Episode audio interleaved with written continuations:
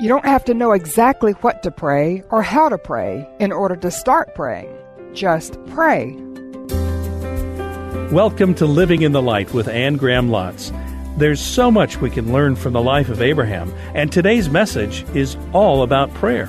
Here's Anne to introduce it. In Genesis 18:21, God told Abraham he was going to go down and see Sodom and Gomorrah to give those cities his undivided attention. Don't misunderstand. God knew exactly the evil that was going on in Sodom and Gomorrah, but he wanted Abraham and Lot and you and me to look over his shoulder and see too. He didn't have to go down to Sodom and Gomorrah to see it. You know that. He went down, I think, so in the light of who he is, we would see what Sodom and Gomorrah was like. Otherwise, we might have thought his judgment was too severe. But it's as those angels walk through and we see the way the town reacted that we're so repulsed. And it's the contrast between their purity and their holiness and the wickedness of the city that it's in the contrast we see the wickedness and the sin. And it's like Isaiah, the year that King Uzziah died, when, in a sense, God came down into his life. He saw the Lord high and lifted up, but in the light of his holiness, Isaiah, who I think had been in ministry at least two years, saw himself. Woe is me, he said. I'm ruined. I'm a man of unclean lips. I live amongst a people of unclean lips. He saw his sin. Listen to me. God has come down, hasn't he? And he's moved in our midst. And as we've been in His Word and we've been walking with Him, has He revealed sin in your life? You know, before we point the finger at the world and all these abominable things, what is there in our lives that we need to confess and from which we need to repent? But I think after the Lord has been in our midst, one appropriate response is to get down before Him and ask Him, What do you see in my life? that I need to confess and get right with you. The Lord comes down to see, and it's a personal coming down and seeing. And we need to see what He sees that we might confess it, that we might get right before Him. And isn't that what Jesus did? When He left His throne in heaven and He came down, and He dwelt amongst us, and He walked in our midst, and in the light of who He is, the whole world could see its sin. And when He died on the cross, we know that sin must be exceedingly grievous to God, exceedingly sinful, if it cost him the life of his own son. And it's who Jesus is that reveals the wickedness of our sin. But he went down to Sodom and Gomorrah to see the sin that was there. So when we pray for the lost and those who are coming under judgment, our prayer should start with our own personal walk with God. Every day reading His Word, asking, what does it say? What does it mean? What does it mean to me? Some days God will speak to you personally. Some days He won't seem to do that, but He will give you insight and understanding because He's chosen you. And he doesn't want to hide things from you. Jesus said, I no longer call you servants, I call you my friend. Because what God has revealed to me, I'm going to reveal to you. And then he said, I'm going to send you the Holy Spirit who will guide you into all truth and give you an understanding of the things that you read. He wants to reveal himself to you through the Word, but you've got to be walking with him and you've got to be in the Word in order for him to reveal it to you. How will you and I know how to pray if we don't start there? So prayer starts with our walk and it starts with His Word. And then prayer stays in His presence. Verse 22 the men turned away and went towards Sodom, but Abraham remained standing before the Lord. And he's just lingering in God's presence, just detaining God for a few minutes. And it reminds me of the disciples on the Emmaus Road. Do you remember after the resurrection? And Jesus appeared to them. They didn't know it was Jesus. He talked to them along the way, and their hearts burned within them, and there was just something about it. They just didn't want him to leave. And so they said, Please come and have dinner with us. And he came in, and it was when he broke the bread that they realized who it was. But they just wanted him to stay a few more minutes. How long has it been since you just lingered in your prayer time? How long has it been since you just wanted to stay on your knees? And I'll tell you something, I've been so convicted about this because in my business, I've got so many things to do and I give so much time to my prayer time. Then I've got to get up and do something else and then I have to do something else. And I've been so bad about just finishing what I was up to and jumping up and going on to the next thing. And just be quiet before Him, read the Word, be quiet, see if He brings something to my mind, pray back to Him, and just stay in His presence. This week, just see if you can carve out some quiet time like that, where you don't have an agenda. You can start with your walk in His Word, and then just linger there for a little while and see if God will show you something you wouldn't have seen if you just moved through it quickly.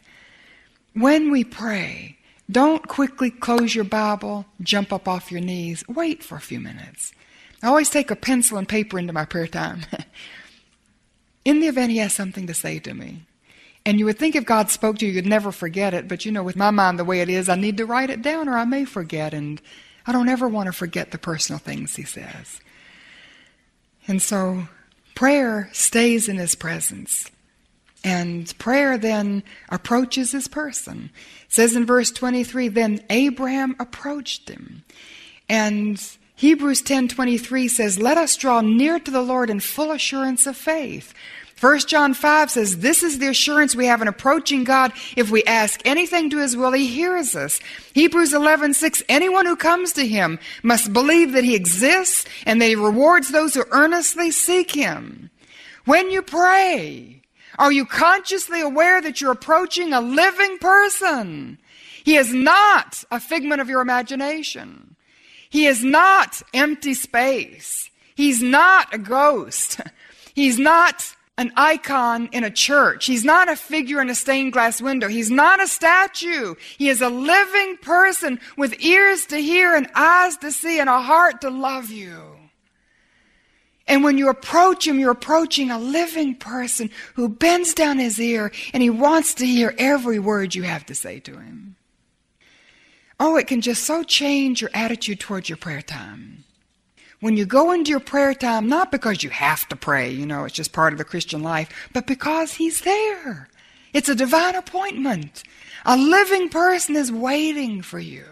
Maybe you want to set up, you know, another chair. If you're sitting in your living room, pull up another chair. Or if you're sitting out on your porch, pull up another chair. Or just, you're here and He's there and He's invisible, but He's present. And you're approaching a living person. It's like he stops the universe. Nothing more important than sitting there to hear what you have to say. And Abram approached him, staying in his presence, approaching his person. And then he began to speak. And I think Abraham at this point, as God has expressed to him what's on his heart, what's on his mind, and he's going to come down and see and give his very life to the lost, I think Abraham is beginning to feel very burdened for his family and for his friends for his neighbors, for the people who are lost and getting ready to come under judgments. And I believe that burden comes straight from the heart of God. And I believe God also was burdened for Abraham's neighbors and for his family and for the lost who are getting ready to come under his judgment. Because I think if he wasn't, he wouldn't have stayed. But when Abram stayed in his presence, God stayed with him, and he allowed himself to be detained because this was a burden on his heart also. And so we see Abram speaking very respectfully. And in verse 23, Abram says, he approached him and said, Will you sweep away the righteous with the wicked? And in the last part of verse 25, he says, Far be it from you. Will not the judge of all the earth do right? In other words, God, this just doesn't seem right to me. I don't understand. If you're the judge who does everything right and you're going to sweep the righteous away the wicked, that just doesn't jive. That doesn't match what I know about you. Now, what does God seem to be doing that you think doesn't seem right? And we need to be very careful when we say something like that to God because you understand we get our sense of rightness from God. Our sense of righteousness and our sense of justice. And when we say, God, that's not fair, listen to me, where do you think you got your sense of fairness from? And so we need to be very careful and not set ourselves up as somebody who is more fair, more just, more right than God. So when we come to Him, we can say, God, that doesn't seem right. Help me understand. But do it respectfully. And Abram comes to him respectfully, Lord, that just doesn't seem right. And then he begins his prayer, and prayer is not a monologue. You do know that. Prayer is not just getting on your knees and going down your shopping list. Prayer is a conversation. where we talk with God and He talks with us. And so you see Him praying responsively in verse 23 to 25, Abraham speaks. Verse 26, God answers him. 27 to 28, Abraham prays. 28, the Lord speaks back. Verse 29, the first part, Abraham speaks. Verse 29, the last part, the Lord speaks. Back and forth, back and forth, back and forth. You know, if you're talking with your best friend and you break out into this monologue that goes for 60 minutes, how long do you think she would stay there? And maybe she would last five minutes, but even then she'd start to roll her eyes and she'd want to get a word in edgewise. And we don't have to have a monologue with God. You say something, let Him say something. That's why you always take your Bible into your prayer time. And you can speak to Him and you let Him speak to you. Let me share with you from the Daily Lights how I prayed for you. And this was just the morning's reading of the Daily Light, just the scripture. And the lead verse was Christ loved the church and gave himself for her that he might sanctify and cleanse her with the washing of water by the word. And I said, Lord, does that mean you love the church? the body of Christ that's come together this weekend at the Cove, and that you're going to sanctify them and cleanse them with the washing of the water by the Word. And all weekend we've been washed with the water of the Word. And he says, and yes, I'm going to sanctify them by my truth. And my Word is truth. And then I say, Lord, your Word has given me life. And the Lord says, and I know because the law of the Lord is perfect. It converts the soul. And I say, Lord, is there anybody here who needs to be converted? Anybody here who needs to be changed when your perspective and as the word goes out, would you convert the soul? And he says, and the testimony of the Lord is sure, making wise the simple. And so I say, God, there's some people here who think they're so simple. Would you give them wisdom? Help them to understand your word. And the statutes of the Lord are right, rejoicing the heart. God, as they study your word, give them joy. I could hear that. You all sharing it with each other and the joy you had discussing the scriptures with each other. And the commandment of the Lord is pure, enlightening the eyes. And I say, Lord, please open their eyes that they would understand your word. And he did and you take God's word and you spring off of it, doesn't that help? You don't have to come up from scratch in your prayer life. You can read the word and use that to spring off of. And Abraham was talking to God, and God was talking to him, and he was talking to God, and God was talking to him, and it was a conversation. He spoke respectfully, responsively, he spoke repeatedly. Abram asked again and again and again what he wanted. And as he prayed, his prayer just sort of got narrowed down and he got more and more focused, didn't he? Because I think as he was praying, God was teaching him how to pray and what to pray for. And it reminds me of Daniel in chapter 9, by the way, another fabulous prayer. If you want to pray for the nation, that's a fabulous prayer. And Daniel's praying for his nation. But says at the end of that prayer, while he was still praying, while he was still speaking to God, the angel Gabriel came to him and gave him insight and understanding. And often it's while we pray, God gives us insight and understanding. This happens for me most often, I have to admit, when I pray with others.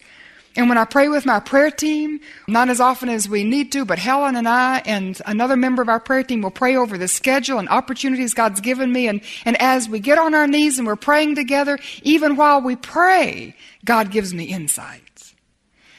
And Abraham, as he was praying, I believe, was given insight in how to pray. And he was starting out with a 50, 45 until he came right down to the 10.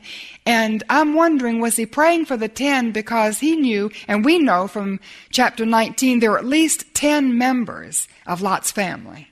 And you can count them up, and you know there are at least 10 members of his family living in Sodom. What he was really praying for, I wonder, is Lord, save my loved ones. And if they can stand in the gap for all of wicked Sodom, so be it. Just, I want you to save Sodom and save Gomorrah, but save the righteous in there. Don't sweep the righteous away with the wicked. And Lord, I know Sodom deserves judgment, but Lot lives there. Would you save all of Sodom in order to spare Lot and his family? So I really think, bottom line, he was praying for his nephew and his family. And God had just taken him, and while he prayed, just narrowed his prayer down until it became very specific and he was praying exactly for what was on his heart. So while you pray, while you're speaking respectfully and responsively and repeatedly, God will show you how to pray and give you insight and understanding and and we need to come and believe that he's going to hear us. And Abraham stopped praying with the assurance that God had heard, and I think he knew that when God became quiet. Because in verse 33, God had responded, you know, step by step, 50, 45, 40, 35, and God had kept responding. When Abram got to 10, God was quiet. He was silent. No longer did he quicken Abraham to pray anymore. And when God stopped, Abraham stopped. And I think at that point, Abraham quit and returned home because he had no more faith to believe for nine, eight, seven.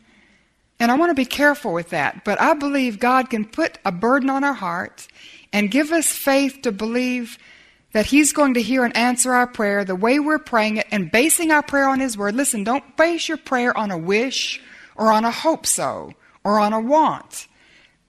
That's why you don't have faith to believe He's going to give it to you. You base your prayer on God's Word and you pray God's Word. Hold Him to God's Word.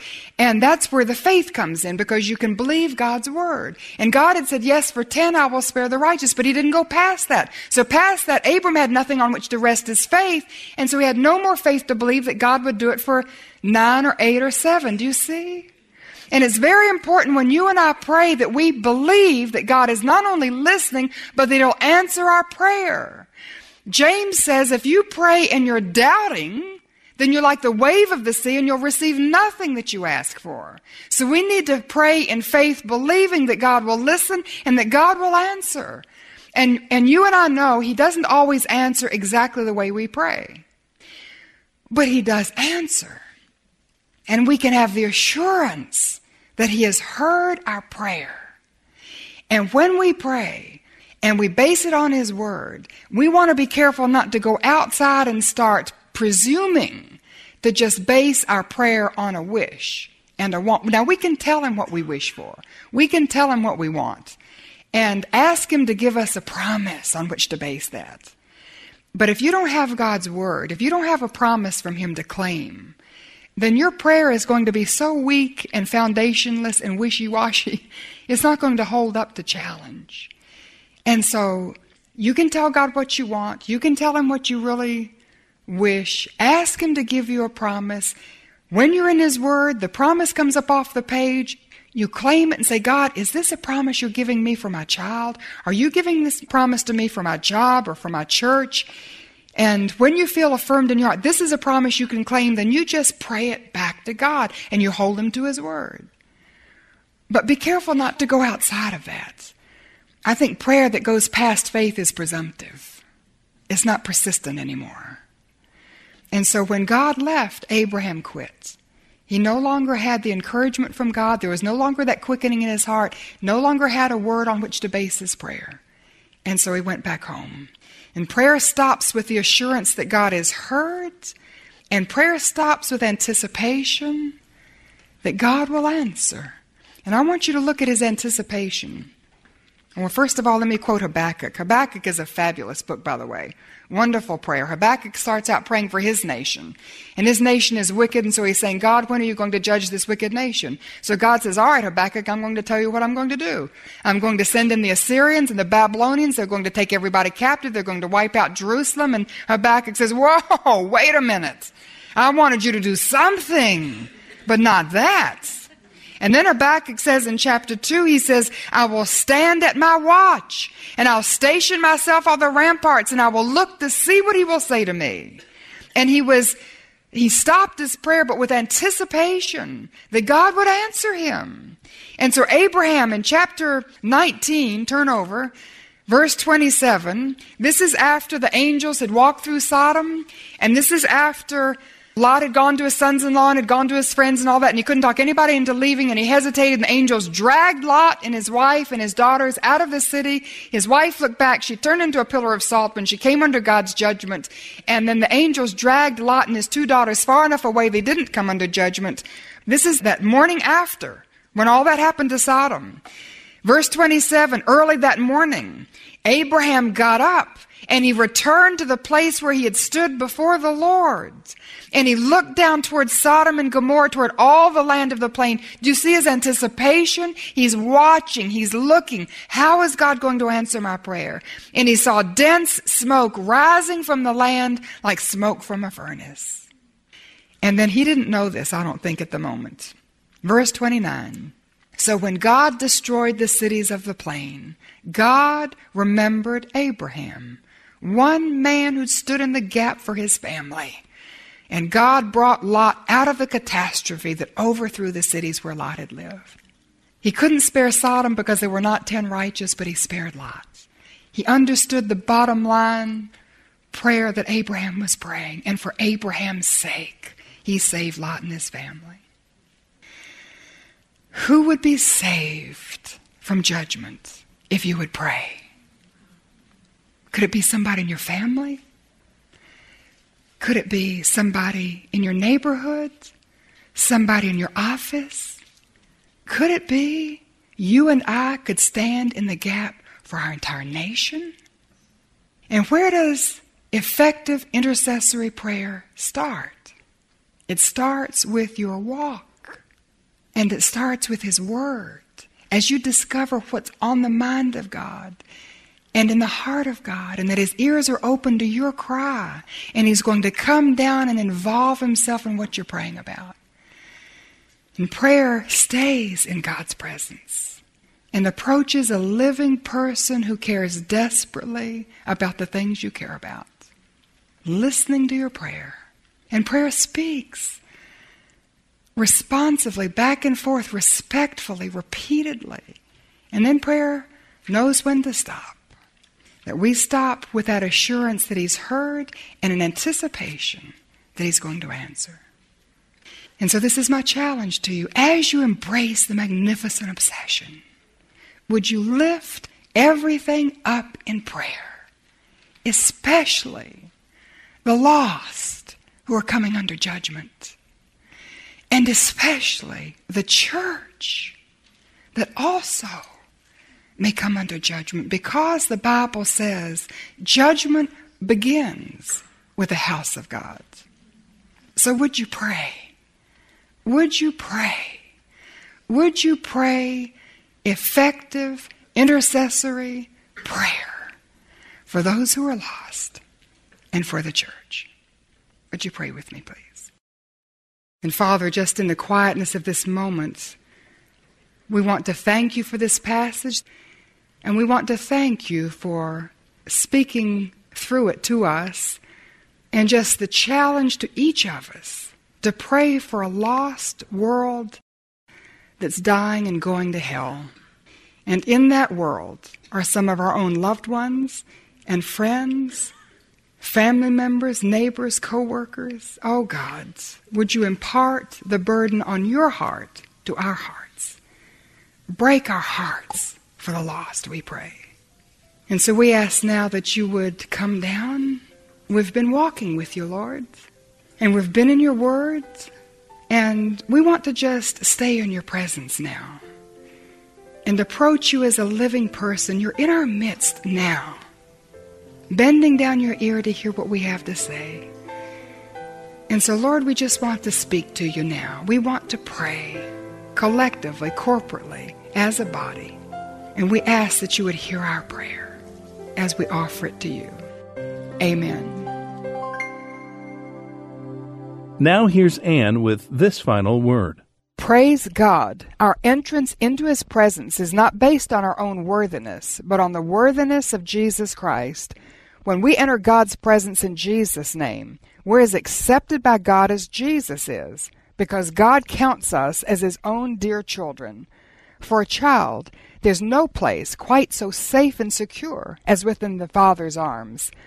Jesus invites you and me, in His name, to come into His Father's presence through prayer, crawl up into His lap by faith, put our head on His shoulder of strength, feel His loving arms of protection around us, call him Abba, Daddy, and pour out our hearts to him. You've been listening to a message by Anne Graham Lotz in her series from the life of Abraham. Go to annegrahamlotz.org to learn even more how you can make prayer and the study of God's Word part of your everyday life. Then join us again next week for Living in the Light.